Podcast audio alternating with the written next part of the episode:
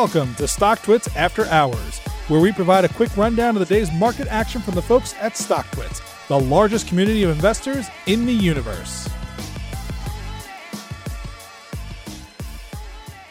Good evening, everyone, and welcome back to StockTwits After Hours. I'm your host, Riley Rosenberger, alongside head trader at Trading Experts, Shake Prisby. Shake, today is Wednesday, December 9th. Stocks across the board were down, but what was actually leading the market lower today? So we had a tech led sell off today. The FANG stocks were weak. The lockdown stocks were weak. The richly valued software names were weak. Zoom Video closed down 6.5%. DocuSign down 6 Okta, whose earnings blowout we talked about a couple days ago, they were down 7.5%. Looks more and more like the top is in for some of these lockdown stocks, like Zoom, who's now 35% off highs in the past eight weeks we saw the value names, the reopening names of the S&P hold up really well. With the action we saw today going into 2021, you have to wonder if they'll continue to sell off the lockdown names and continue to buy the value names as we get closer and closer to the end of the pandemic. So yes, tech had a sell off today. But you have to take into account we're coming off 10 straight days of gains for the NASDAQ. It did negate the past six days of gains in today's nasty action, as we generally take the escalator up to move higher and the elevator down. But it also begs the question did DoorDash mark the top? So let's talk about that DoorDash IPO today. It priced at $102 per share and opened up 80% at 182. The stock did manage to close above its opening print, but what did you make of its debut today? And we're living in some crazy times, especially in the IPO market. Just eight months ago, this company raised a private round of funding at a $16 billion valuation. At today's close, the stock is worth over $70 billion, making this food delivery service officially one of the top 200 largest publicly traded stocks in the world as a third party food delivery app. Very impressive. What happened with the IPO, though, is the classic oversubscribing done by the underwriters before the stock ever hits the tape. This is the advantage of going the traditional route versus IPOing with a direct listing because you have the banks on your side to pump the numbers up. Another one we got today, not as big a name, but this company C3 under the ticker AI and backed by Microsoft had an even bigger day. They gained about 140% in their debut. But this is just a sign of the times in this frothy market. Facebook came under fire as it was hit with a big antitrust lawsuit by the FTC.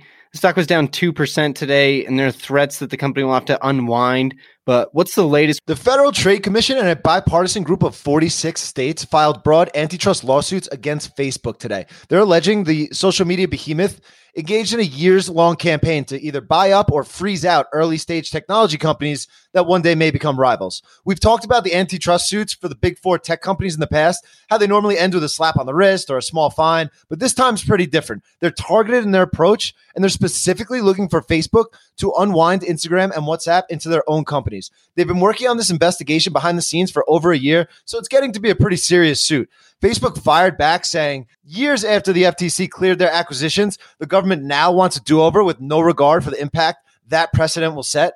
Facebook's acquired a dozen companies in the last decade. Seems like we're in the first inning of this drama. Definitely one we'll keep an eye on.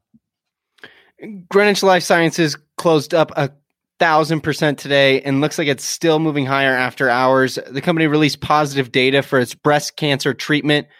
What did the results reveal? Yeah, the stock closed up a thousand percent. It was up something like twenty four hundred percent at its highs. It was halted something like twenty times today because of circuit breaker rules. Just, just insanity. But Greenwich Life Sciences presented its phase two B trial data for its GP two immunotherapy treatment at the San Antonio Breast Cancer Symposium today. This immunotherapy aims to prevent breast cancer recurrences in patients who have previously undergone surgery, which actually happens in about one in every eight women.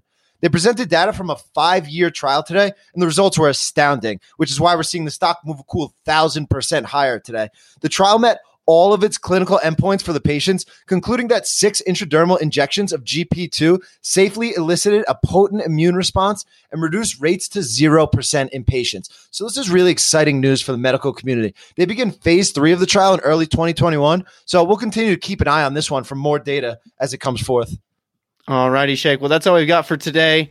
Tomorrow we got a couple earnings from Lululemon and Costco. We'll keep an eye on, but we'll talk to you after hours. Yeah, sounds good. You've been listening to StockTwits After Hours. To learn more and subscribe today, visit StockTwits.com.